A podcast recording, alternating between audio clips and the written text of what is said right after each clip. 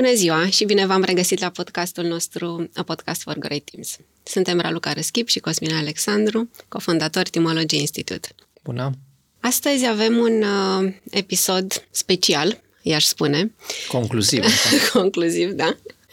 Uh, adună, într-adevăr, uh, precum spui Cosmin, adună împreună uh, multă informație utilă și din uh, episoadele trecute, însă extrapolate la ceea ce înseamnă o organizație care să funcționeze uh, cât mai bine ca o echipă de echipe, team of teams. Poate merită să începem un pic mai uh, de devreme sau un pic mai de departe. uh, apropo de ideea asta de team of teams, uh, ajută foarte mult să avansăm pe subiect uh, cu cât uh, înțelegem mai bine noțiunea de sistem ziceam și la un, într-un episod trecut, orice entitate care să percepe pe sine ca o entitate uh, definită, uh, e un sistem care e parte dintr-un sistem mai mare. Și dacă înțelegi corect lucrul ăsta, încep să nu numai să vezi corelațiile uh, care sunt utile, dar și să poți să le conduci așa cum trebuie. Uh, nu știu, îmi vine să zic chiar și cuvântul ăsta uh, individual știi, apropo de entitate distinctă, uh, noi ne percepem pe noi ca indivizi de sine stătători. Eu sunt o entitate uh, vizibilă, da. definită, limitată. Cu limite da, foarte da. concret deci eu sunt un individ. Uh-huh. Dar, în fapt, în realitate, există niște atomi da, care formează niște molecule împreună, care lucrează împreună și formează proteine, care lucrează împreună și formează celule, care lucrează împreună și formează organe, care lucrează împreună și formează corpul uman. Adică noi înșine, așa de individuali, cum ne percepem, suntem rodul cooperării, dacă vrei, a câtorva trilioane de entități, care și ele poate să percep ca entități, dar la rândul lor uh, sunt parte din uh, sisteme mai mari. Așa e și cu... Uh, eu mă percep pe mine ca o entitate, când funcționez într-o echipă, e clar că apar interacțiuni care trag de mine într-o parte sau într-alta, mă fac să fiu într-un fel sau într-altul, în funcție de cum arată entitățile sau sistemele cu care interacționez. Adică noi când zicem team of teams, uh, ca organizație, înțelegem din capul locului că e o, o definire care este Um, ea însăși definește un sistem care e parte într-un sistem mai mare. Da. Și organizația, sunt organizații de organizații a, a, și așa mai departe. Sunt industrii, sunt uh, comunități, societăți, a, uh, specia umană și o mai vedea mai departe, a, uh, universul. A, din perspectiva asta, a, gândirea e un pic, uh, așa cum am văzut eu cel puțin până acum, e un pic contraintuitivă, pentru că, în general, suntem educați să ne gândim ca, uh, se numește înspre fragmentare, adică să ne gândim ca entități și indivizi separați, eu sunt cu ale mele, tu ești cu ale tale, echipa noastră e cu ale noastre, echipa lor e cu ale lor, firma noastră, clienții noștri și mai departe. Um, E important, uh, când plecăm la drum, cum ziceam, să înțelegem că nimic nu există în sine însuși și că totul a apărut din ceva și funcționează în interiorul a ceva și probabil va dispărea în ceva. Um, așadar, uh, așa zice să ne uităm. Uh, termenul, cred că ca atare a fost popularizat în cartea cu același nume, de generalul McChrystal, generalul american, um, care a condus trupele din trupe în Irak și Afganistan. Um, și el a scris o carte care se numește Team of Teams. Uh, pentru cine e, cum să zic, mai apropiat sau uh, rezonează mai bine cu exemple de astea de factură militară, el nu dă doar exemple de factură militară, dar e preponderent da, în experiența lui de uh-huh. conducere în armată. Uh, e o carte foarte bună. Uh, dacă oamenii sunt interesați să înțeleagă un pic mai dinainte subiectul, eu aș recomanda mai degrabă lecturi care țin de înțelegerea sistemelor, a sistemelor ca atare, tuturor sistemelor și armata e un sistem. Cea mai bună pe care o știu este Thinking in Systems, Donella Meadows, dar mai sunt și și alții, Paul însă am mai scris o carte pe subiectul ăsta. Însă, cred că ajută un pic de uh, cum să zic, acomodare cu subiectul ăsta al gândirii sistemice, al gândirii în sisteme, uh, pentru că te ferește de capcana asta de a vedea o manifestare undeva și te adeduce să ataci, să rezolvi chestia aia acolo ca și cum ea există în ea însăși. Niciodată nu există în ea însăși. Cu cât înțelegi mai repede și mai fin, mai corect, Interacțiunile dintre părți. Interacțiune și faptul că, de fapt, aia e o reacție la altceva uh-huh. și cum arată reacțiile astea uh, pe fir și care sunt corelații, care sunt cauzalități, care sunt reciprocități și așa mai departe, cu atât uh, o să îți iasă mai, mai bine subiectul ăsta. Ce mai merită spus din perspectiva noastră, cel puțin, e că atunci când vorbim de uh, organizații și de echipe, uh, vorbim de o transformare care a apărut toată cu pandemia și anume, uh, înainte de pandemie să vorbea foarte mult și să și făceau lucruri foarte mult pe subiectul culturii organizaționale. Organizațiile erau percepute ca entități care au o anumită cultură și asupra căreia să, să intervenea. Uh, ce a făcut pandemia a fost că foarte repede, anume brusc, uh, a pulverizat majoritatea acestor culturi organizaționale uh, în culturi de echipe. Pentru că nicio organizație n-a mai putut lucra pe Zoom, echipele însă au continuat să lucreze pe Zoom, pe Teams, pe fiecare pe unde era. Um, din perspectiva asta, echipele că au vrut, că n-au vrut, au trebuit să-și creeze un fel de a face lucrurile, care, din experiența mea cu clienții pe vremea aia, unele semănau cu felul în care se întâmplau lucrurile în alte altele echipe, altele alte nu semănau feluri. deloc Da. Mhm. cu felul în care se întâmplau lucrurile în alte echipe. Uh, dar au trebuit să-și construiască un fel de cultură și structură ca să poată progresa în acest mediu foarte incert care a fost pandemia, cel puțin 2020-2021. Uh, și atunci chiar dacă pandemia a trecut, uh, chestia asta a rămas. Foarte multă lume lucrează de acasă, vine uh, rar la birou, toate interacțiunile care se întâmplau și generau uh, sentimentul ăsta de apartenență la un întreg mai mare, că te întâlneai cu lumea pe diferite etaje, la cafeteria, în lift și așa mai departe, acum sunt din ce în ce mai puțin. Uh, și atunci lucrurile s-au concentrat la nivelul echipei și la nivelul, la nivelul fiecare echipe și la nivelul felului în care această entitate, să-i spunem unitate, interacționează cu alte echipe. Dacă mai ți minte în studiul nostru, pe care l-am făcut acum un an și ceva, exact interacțiunile cu celelalte echipe au ieșit ca fiind cea mai mare problemă uh-huh. declarată de cei 122 de manageri uh, pe care am făcut studiu cantitativ, ca fiind uh, uh, cea mai actuală și mai intensă la momentul respectiv, venind clar după pandemie, precum spuneai. Da, uh, cred că se întâmplă așa din mai multe motive și cred că merită să explorăm cel puțin uh, câteva dintre ele care să ajute, să ajute pe cei care ne urmăresc poate să, să facă ceva uh, pe subiect. Ideea e că multe din paterele noastre de gândire și comportament la nivel individual sunt replicate la nivel de echipă. Adică așa cum noi gândim de multe ori că cel de lângă noi ar trebui să gândească ca noi, să simtă ca noi, să aibă aceleași perspective, așa se întâmplă și între echipe. Eu, eu consider că echipa aia ar trebui să gândească cum gândim noi, să vadă lucrurile de unde le vedem noi, să aibă interesele pe care le avem noi. Ceea ce, așa cum nu e adevărat între indivizi, nu e adevărat nici, nici între echipe. Cu atât mai mult între echipe. Da? Uh, și atunci uh, e nevoie de un uh, efort explicit. Dacă nu înțelegi valoarea, n-ai de ce să-l faci, pentru că înseamnă timp și efort să înțelegi, să afli, să poți să comunici cu cealaltă echipă sau cu celelalte echipe despre cum să văd de organizația, clientul, lumea de la fiecare dintre noi.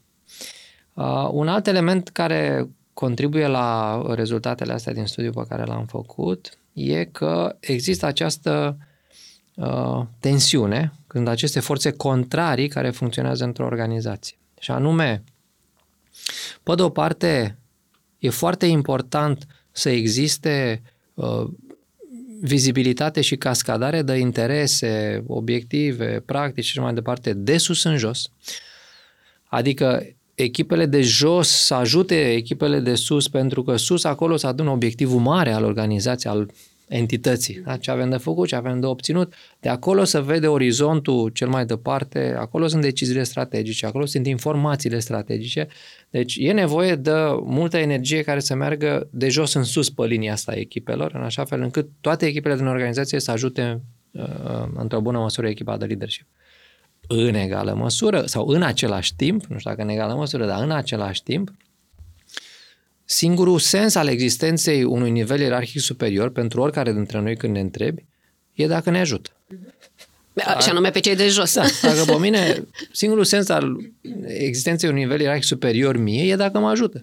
Dacă nu mă ajută, nu are niciun sens. Da? Că mă descurc și singur. Dacă nu mă încurcă, mai bine să nu existe. Așadar, e o tensiune naturală, organică, bună, ca echipele să distribuie valoare de sus în jos. Și anume să ajute echipele de sub ele. E, uh, aceste două lifturi merg în continuu, merg în fiecare zi și uh, uneori organizațiile se blochează pentru că nu știu să negocieze această tensiune. Cine pe cine ajută de fapt.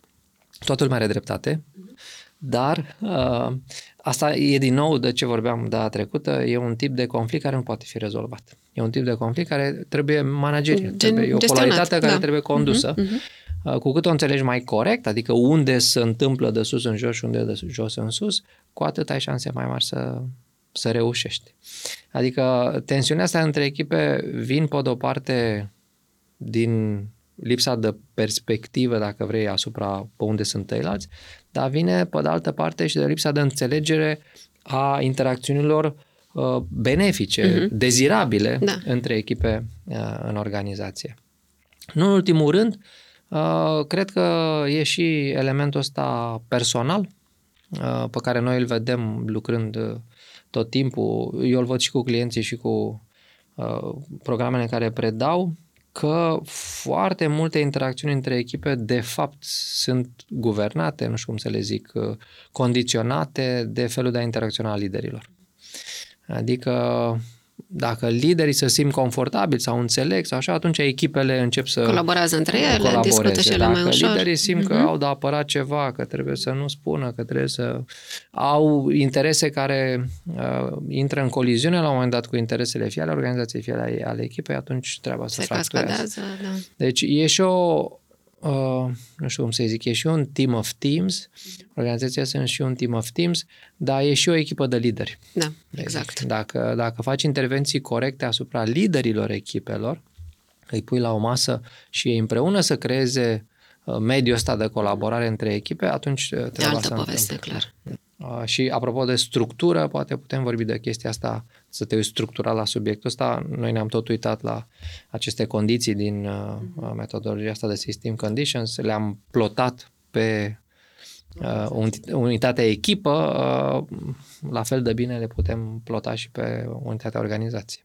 Și anume, primul punct ar fi, uh, cum am luat-o la echipe, care sunt clienții, uh, însă de data asta care sunt clienții organizației, Uh, ci Tot ce... așa, stakeholderii organizației. Stakeholderii, da. da. Pentru cine creăm noi valoare ca organizație. Și, și ce tip de valoare, da. Foarte important de înțeles. Uh, din și după genul aia ăsta, să înțelegem în fiecare echipă cum contribuie, cum contribuie la... la acea valoare, sigur, cu uh, specificitatea fiecarei echipe. Uh, scopul organizației clar derivat din Uh, din valoarea pe care trebuie să o creeze pentru stakeholderii ei uh, și apoi, uh, urmând firul metodologiei de care, de care spuneai, vine problema care cu cine, cu ce capabilități și ce, ce funcțiuni de fapt avem nevoie în place și cu ce capabilități. În care echipe da. oamenii potriviți. Și dacă nu avem, hai să vedem cum facem să putem să acoperim ca să putem să ne satisfacem scopul pentru a crea valoare împreună pentru clienții pe care ne-am ales.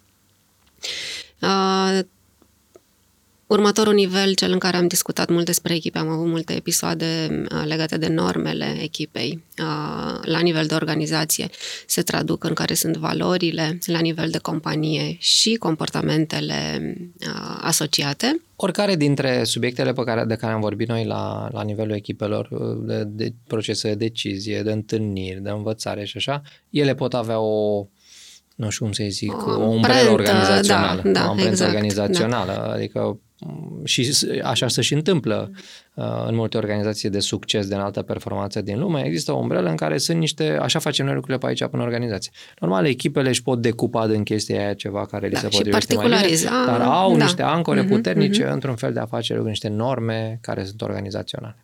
Uh, ca să funcționeze totuși uh, lucrurile într-un sistem de team of teams, e nevoie de o autonomie reală a fiecarei echipe. Asta nu e un lucru chiar ușor de făcut, mai ales la noi, într-un sistem destul de centralizat în, uh, în multe companii. Și atunci poate e bine de înțeles uh, necesitatea descentralizării și realmente împuternicirea echipelor să uh, reacționeze și să devină autonome. Da, aici cred că e tot așa vorba de translatarea înțelegerii corecte a conceptului, că în general nu prea sau e foarte greu să găsești echipe foarte performante ai căror membri nu au autonomie. Uh, pentru că performanța e nestandardizată și impredictibilă. Dacă membrii nu au libertatea să decidă cum să poate ataca uh-huh. performanța asta în funcție de contextul fluid al realității din jurul echipei, uh, da, șansele să obții performanță nu sunt zero, dar sunt mai degrabă mici sau asignate unor domenii foarte specifice, foarte înguste.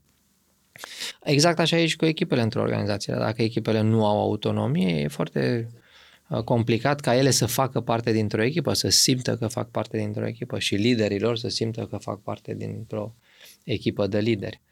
Um, aici e o combinată care cred că e important de înțeles între acțiune și informație. Că în România cel puțin, noi am vorbit de treaba asta culturală în episodul trecut, um, dar există această uh, distanță față de putere, adică uh-huh. puterea formală are un rol important și pe la noi, în general, puterea formală vine la pachet cu informația. Adică uh-huh, da, la, e, e important. Dar trage informația de jos e. în sus. Uh-huh. E, e, o, e un cororar al puterii că puterea deține informația și nu o distribuie uh-huh. pentru că e un e element, element al puterii. Al puterii da, da. Da. E un element constitutiv al puterii. Uh, asta nu poate să facă din echipele din organizație echipe care să poată funcționa între ele uh, ca o echipă de echipe. Există acest uh, principiu, n-a apărut la noi, evident, e e răspândit în lume, să știi on a need-to-know basis, adică să ai informațiile de care ai nevoie ca să-ți faci treaba. Să ai informațiile ca să ai nevoie, de care ai nevoie ca să, să-ți faci treaba, presupune că tu ești la bandă, strânge, ai informațiile, strânge, dai mai și departe. nu mai ai nevoie de altceva. Nu mai ai nevoie de altceva, dar nici nu se cere de la tine să faci parte într-o super echipă. Tu uh-huh. îți faci task și fiecare da, își face task și la capătul uh-huh. liniei iese un produs. Acum, în măsura în care vrei să ai o echipă de echipe, principiul ăsta nu mai poate să funcționeze și atunci oamenii au nevoie să știe ce au nevoie să știe ca să înțeleagă sistemul. Că dacă nu înțeleg sistemul, ei nu pot funcționa în echipa aia ca parte din sistem. O să-și apere întotdeauna interesele pe care le înțeleg. Lor, da. Le înțeleg mm-hmm. pe ale echipei, o să le apere pe ale echipei. Dacă le înțeleg pe ale departamentului, o să le apere și pe ale Dacă înțeleg pe ale organizației, o să le apere și pe organizații.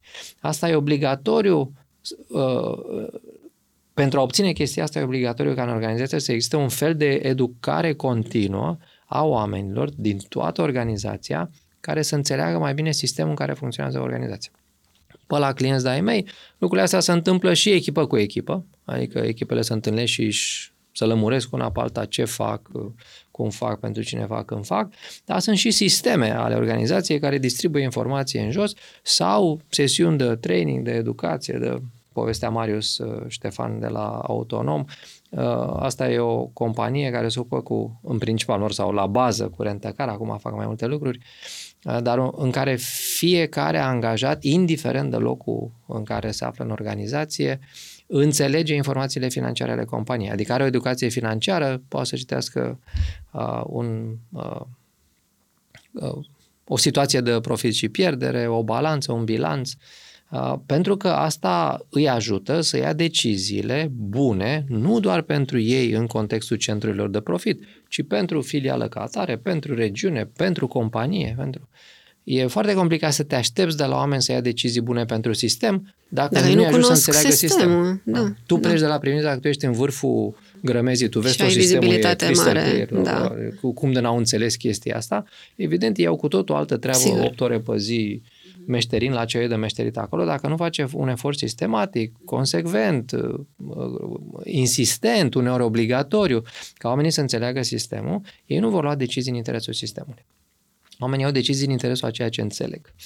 Um, Ori uh, autonomia presupune capacitatea de a lua decizii, dă capul meu, în situații care nu sunt prescrise de înainte, care nu sunt parte dintr-o, uh, dintr-un checklist. Cu cât înțeleg mai bine sistemul, cu atât o să iau decizii mai bune, care să dea încredere celorlalte echipe că eu, când am decis, am ținut cont și de interesele lor, nu doar de interesul meu. Adică e ceva care nu e așa de direct, apropo de, de corelații și cauzalități, dar care e foarte important. Dacă vrei echipe care să funcționeze ca o echipă de echipe, ele ca entități și membrii lor au nevoie să înțeleagă sistemul ca atare. Vorbeam, Cosmin, uh, într-un episod trecut despre tensiuni. Și mi-aduc aminte, uh, recent am avut uh, câteva conversații pe tema asta, tensiunilor dintre departamentele unor organizații. Și, evident, era plângerea clasică. Noi aici, nu știu, noi din producție să zic, sau din operațional, ne străduim pentru eficiență, pentru standardizare, pentru niște lucruri foarte de bun simț și care, practic, în urmă, era menirea departamentului respectiv să le servească.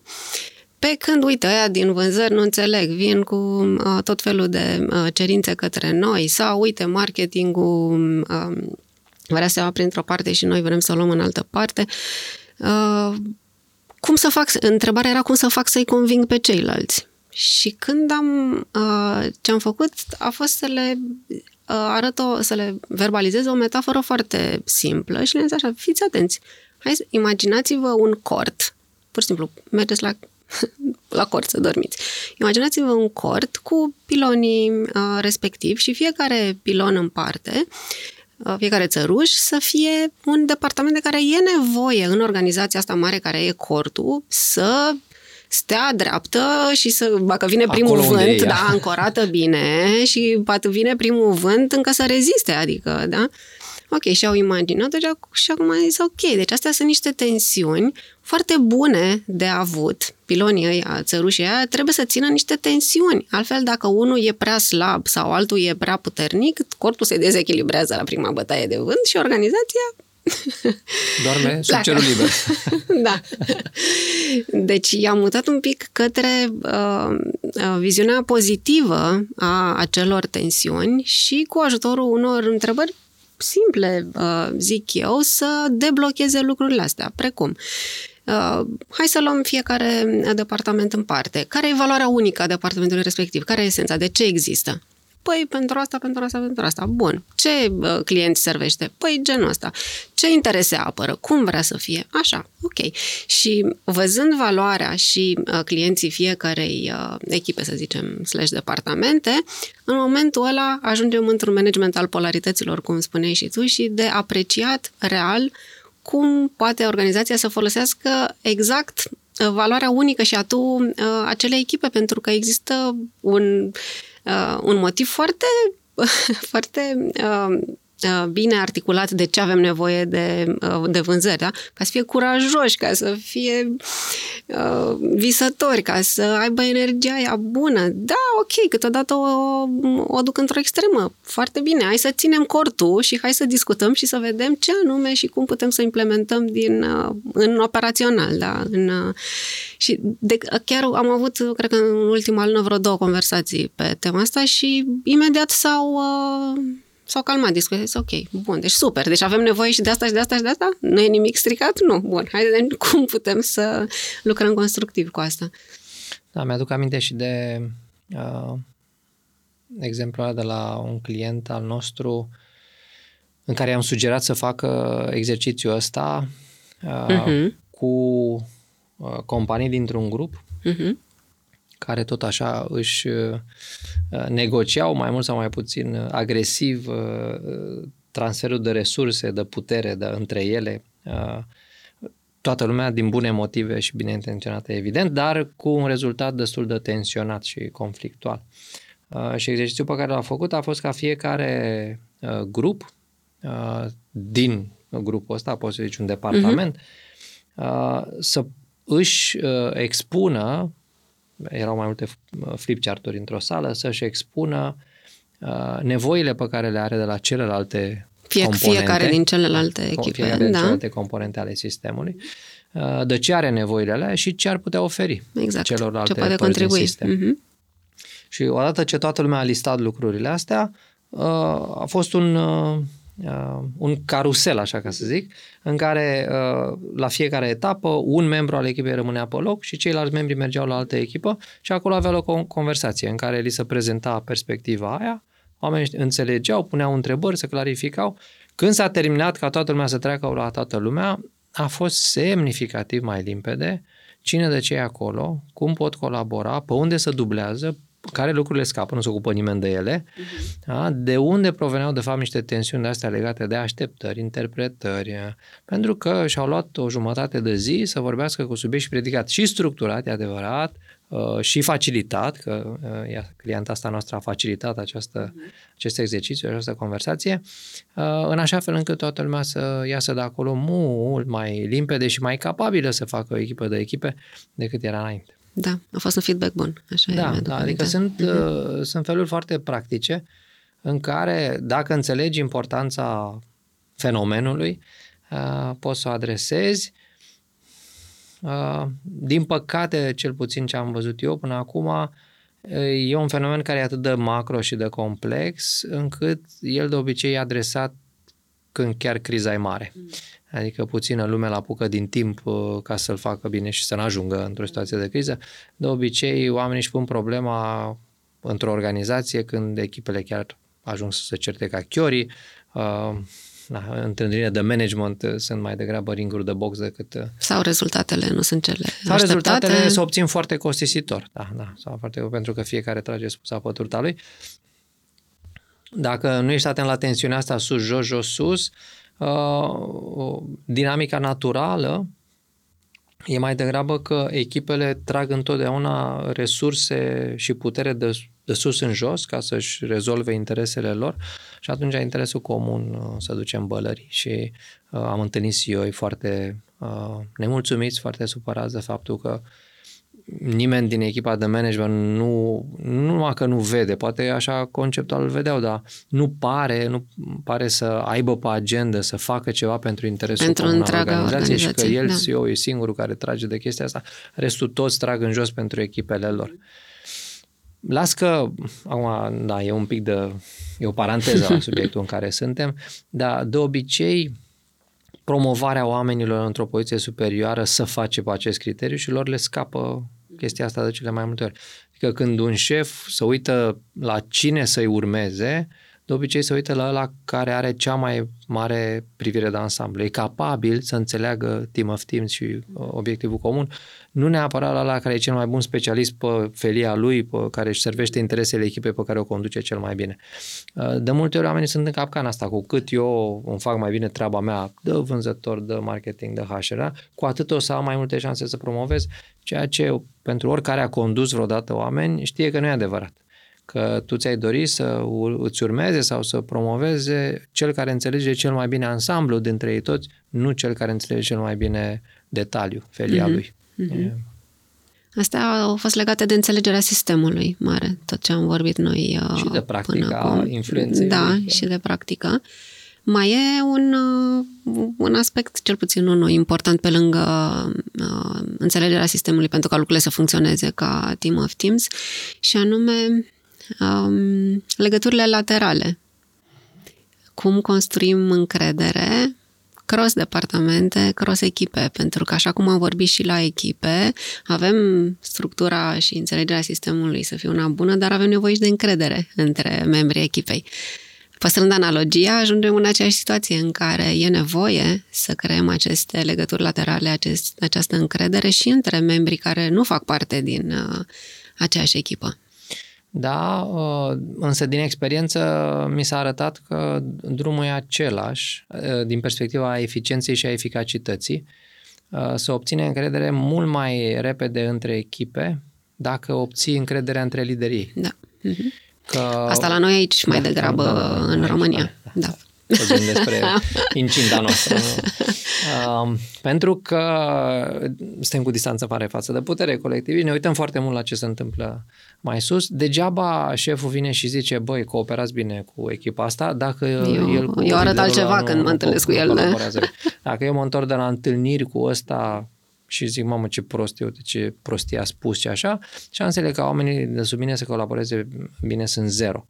Așadar, dacă la nivel de organizație cineva înțelege corect subiectul, dedică efort și resurse pentru ca liderii să se înțeleagă bine între ei, în sensul în care nu se înțeleagă bine doar relațional, Relațional, e important și da. asta, dar să înțeleagă corect uh, obiectivul comun, tensiunile inerente, tensiunile Mhm. inevitabile din Mhm. chestia asta. Că avem obiective care să bat cap în cap. Și da, e bine să fie așa. Ca Dar să țină cortul. Stă, cortul stă doar dacă e tras din puncte diametral opuse, alminte nu stă. Da? Și că dacă zic, gata, trebuie să o rezolv, îl scot pe ăsta, nu fac un bine. Nici organizației, nici alora de acolo. Uh, și dacă înțeleg chestia asta și învață ușor, ușor, deprind modalități de a gestiona aceste tensiuni din timp, corect, oamenii lor o să, din echipele lor o să facă chestia asta mult mai repede și mai ușor. Adică știu că e foarte contraintuitiv ce zic, dar dacă eu ca lider al unei echipe, înțelegând echipa de echipe, înțelegând ce povesteam în sistem, cum arată clienții noștri ai tuturor, cum arată Mhm. scopul nostru comun, cum arată uh, împărțirea de capabilități, cum arată normele, cum arată mediul uh, care e exterior uh, organizației noastre și așa mai departe, și devin avocatul lor, adică literalmente avocatul, adică iau apărarea acestor, uh, cum să le zic, componente sistemice pe Mhm, care le mhm, înțeleg, mhm. înspre oamenii mei, ei vor face chestia Sigur, asta la le rândul lor. înțeleg și le internalizează adică la dacă un vin moment de la dat. o întâlnire cu Da. liderul de la echipa altă și zic, bă, uite, uh, nu e ce am fi făcut noi sau nu e cum ne uitam noi la subiect, dar uite de ce să uite ei la subiect așa, uite de ce ai nevoie de chestia asta, uite de ce să vede așa, hai să vedem cum putem să-i ajutăm. Asta o să fie pe altă planetă decât, bă, nu știu, eu n-am fost de acord, s-a decis, faceți voi ce puteți, ai, nu. Ok, o să facă... Ei cu ei, noi cu ale noastre. da, o să facă toată lumea ce se poate până la primul impediment.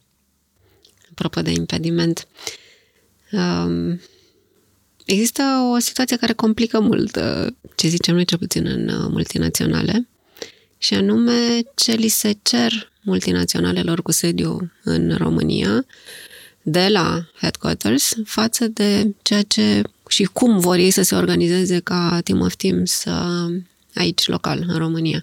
Am întâlnit multe situații de genul ăsta în care au zis, da, noi vrem să facem și așa și așa, aici între noi pare că merge treaba, dar când e să raportăm pe verticală, fiecare raportează în diverse feluri și culmea, ni se cer lucruri care nu doar că nu ne aștept, ci parcă Îl pare că faltează pe ăla e, de da? lângă, da. da. Asta e ceva ce nu se poate rezolva. Din câte știu eu, nu știu, poate alții știu cum se rezolvă, dar uh, nu e rezolvabil pentru că e, e structural, adică mai ales structurile astea matriciale care sunt foarte răspândite acum și în care ai linii punctate și linii continue exact. Exact. peste tot. Uh, ți se spune da, colaborați acolo la fața locului, însă tu trebuie să performezi în feluri care în mod vădit îi afectează Exact. performanța lui de lângă tine. Exact. Uh, Aici, na, cred că e o speță care, din nou, cred că ajută foarte mult dacă reușim să creăm ce vorbeam într-un episod precedent, o siguranță psihologică, în așa fel încât oamenii, unul la mână, să înțeleagă că e- asta e, nu se poate schimba, nu avem cum să influențăm chestia asta, și doi la mână trebuie să facem performanță în interiorul acestei condiționări, e o, e o constrângere în Mhm, interiorul mhm, acestei mhm. constrângeri și că totuși ține de noi cum putem să facem asta Mhm. cât mai bine. Mhm. Da? Nu ne așteptăm să fie ideal, nu ne așteptăm să rezolvăm această problemă, că nu e rezolvabilă de către noi, dar sigur putem găsi feluri în care să detenționăm când se tensionează, să încercăm să agreăm niște prioritizări la un moment dat, când într-o parte, când într-alta, pe principiul reciprocității, a, nu întotdeauna numai pentru unii. A, Să începem să cum se întâmplă în organizații, să do some politics, adică să vedem pe unde Mhm. mai putem să Unde influențăm, putem ce mai să putem influențăm. ca să uh, reducem uh, presiunile care pe alocuri e, le-am văzut și eu și sunt în mod evident nerezonabile, nu sunt nerealiste, uh, dar ele totuși sunt reale, adică uh, există. Uh, dar nu, nu o să putem să facem chestia asta decât dacă acceptăm adevărul așa cum e. Apropo de mm-hmm. antifragilitatea da, cu care da. lucrăm noi, primul pas e să statuăm adevărul așa cum e. Bă, e nasol. Din perspectiva asta e nasol. Ne-au pus într-o structură care e creată pentru conflict. Adică, poate nu intenționat e creat, dar rezultatul ei e că ne pune în conflict. Fie putem să nu vorbim unui cu alții și vedem care, care pe care ne vedem la finalul anului care a rămas în picioare, fie hai să vorbim despre lucrurile astea, hai să ne creăm o structură de conversație, hai să o frecvență de întâlniri și să avem și pe agenda scoatem chestia ce putem asta, mai bun da? din chestia asta. mai da. bun mm-hmm. într-o chestie care nu e setată în modul ideal pe care l-am dorit noi. Da. Așa e. Poate ce-ar mai fi util să, să atingem, pentru că poate am putea folosi ceva ce cultural ne e favorabil, dar într-un fel care vine din altă cultură decât, uh, adică uh, originea în altă cultură decât a noastră, dar o putem folosi favorabil în cultura în care suntem. Uh, cei de la Netflix, povesteam de cartea într-un episod anterior, no, Rules, Rules, Rules uh-huh. Organizația Fără Regulă a fost tradusă. Uh, au o cultură de înaltă performanță, au reinventat felul în care vedem filme pe lume uh, și asta plecând de la șapte oameni într-un garaj.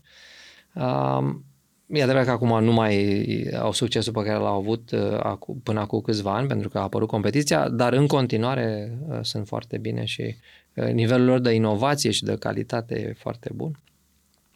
Uh, ei au un, nu știu cum să zic, un proces, dacă vrei, care cere de la oameni, de la manager, dar nu numai de la manager, ca în momentul în care au o idee, vor să propună o schimbare, vor să propună un proiect, vor să facă ceva, să facă ceea ce ei numesc socializing, uh-huh. să, să socializeze ideea, să se ducă cu ea în medii care nu sunt ale lor.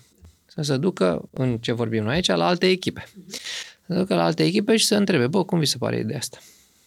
Și să, uh, să submită, să, să creeze o propunere finală, o propunere coerentă cu subiect și predicat, cu plan, cu tot ce trebuie, un business case, numai și numai după ce au socializat-o. Foarte uh, faină. Asta uh, poate face minuni în formatul ăsta de team of teams. Dacă echipele încep să înțeleagă că aici e ceva, e ca un fel de Uh, cum să zic, de lubrifiant care curge în interiorul organizației, ideile astea, the flow of ideas. Mai e un tip Sandy Pendleton la MIT, e profesor acolo, care e mare avocat de chestia asta pentru a folosi inteligența colectivă a uh, grupurilor, da? că sunt organizații, sunt comunități, orașe. Uh, el definește chestia asta de, de engagement și exploration, adică cineva să, o idee care e dragă, crede în ea, să se ducă și să o propună altora și să exploreze cum se vede ea din locuri în care el nu e, la care nu are acces în mod obișnuit. Uh, și exact asta e, dacă vrei, uh, chintesența acestui concept de team of teams. Să poată exista lucruri care permează echipele astea, ies din echipa mea, văd cum se vede din viața altor echipe și după aia când propun ceva, propun ceva care e util întregului uh, sistem. E, dacă vrei, nu știu, ca uh, terapiile, medicamentele pentru corp. Că da, eu iau un medicament care să duce într-un loc, are un scop să rezolve ceva într-o... Punctual, da. Punctual, uh-huh. dar el e musai să țină cont de întregul corp. Da? De ce sunt, cum, cum va fi interacțiunea corpului cu substanțele respective în totalitatea lui și nu numai în punctul în care e menit să, uh, să-și producă efecte. Uh, ideea asta de socializare la noi ar trebui să fie utilă uh, pentru că suntem colectiviști și foarte vorbărești și sociali, uh, dar într-adevăr trebuie trecută uh, cum să zic, bariera asta de incertitudine. Pentru că te pune că nu poți post... să știi ce este da, la final. Te pune da. de o postură da. incertă, te duci cu ea și unii uh-huh. pot să te trimite la plimbare. Ce-mi place cel mai mult la exemplu ăsta al tău e momentul în care se întâmplă plimbarea asta pe la celelalte echipe și departamente. Asta mi se pare crucial. Faptul că se întâmplă încă din fașă. Da, da? Nu am, uite, sunt pe la jumate sau uite, am o idee și hai să vă prezint tot planul. Ok, hai să, ce să-i zic ăsta acum ca să nu schimbe chiar tot, să nu... da, mai, mai merită spus și lucrul ăsta că socializarea nu presupune că eu când te întreb pe tine ce părere ai, o să fac asta. O să iau, da. Ceea ce într-o cultură colectivistă e contracultural. Da? Că presiunea grupului, adică părerea grupului e o presiune, sau părerea șefului, nu mai zic ce fel de presiune e, dar dacă mă antrenez cu, cu lucrurile astea, atunci ușor, ușor o să și eu și ceilalți o să înțeleagă că eu colectez feedback și la final pot în continuare să propun fix ce am propus înainte sau pot să-mi adaptez în funcție de feedback sau pot să renunț. Adică mă prind că socializând o idee, o propunere, un proiect, de fapt nu o să am în restul echipelor uh, buy-in-ul de care am nevoie, engagement-ul de care am nevoie și atunci uh, e, e bine să îl opresc și eventual să îl ap- Acum, normal, depinde și cu ce fel de întrebări socializez uh, o idee, că pot să zic că îți place sau nu-ți place sau pot să fiu mai detaliat ce, ce ar trebui să întâmple ca să fie o idee bună, ce ar trebui să întâmple ca să o susții, ce ar trebui să întâmple ca să o faci tu. Uh, toate întrebările astea care uh, mă ajută să-mi calibrez cel mai bine, ca să zic așa, propunerea finală. Da. Foarte important de pus accentul pe claritatea persoanei care decide până la urmă. Adică trebuie da, să știm da. din capul locului că va decide X, că ne întreabă pe toți și că până la urmă va decide X. Și dacă mă întorc un pic la episodul cu conflictul, și acolo e un element esențial să știm uh, cine decide până la urmă. Noi avem toată conversația asta, ne luptăm, dar cine decide, că altfel rămânem într-un conflict perpetu dacă nu avem niște... Putem fi și într-un conflict despre cine decide. Bun. Cosmin... Noi aici nu avem un conflict. Nu. Cumva am decis că ăsta e ultimul episod între noi doi din acest uh, sezon și că mai urmează cele cu invitați. Urmează două foarte speciale cu doi invitați. Așadar, vă uh, așteptăm să ne revedem și să ne reauzim, după caz, uh, din nou, în următoarele două episoade din acest sezon. Vă mulțumim tare mult că ne ați ascultat și de data aceasta. La revedere! La revedere!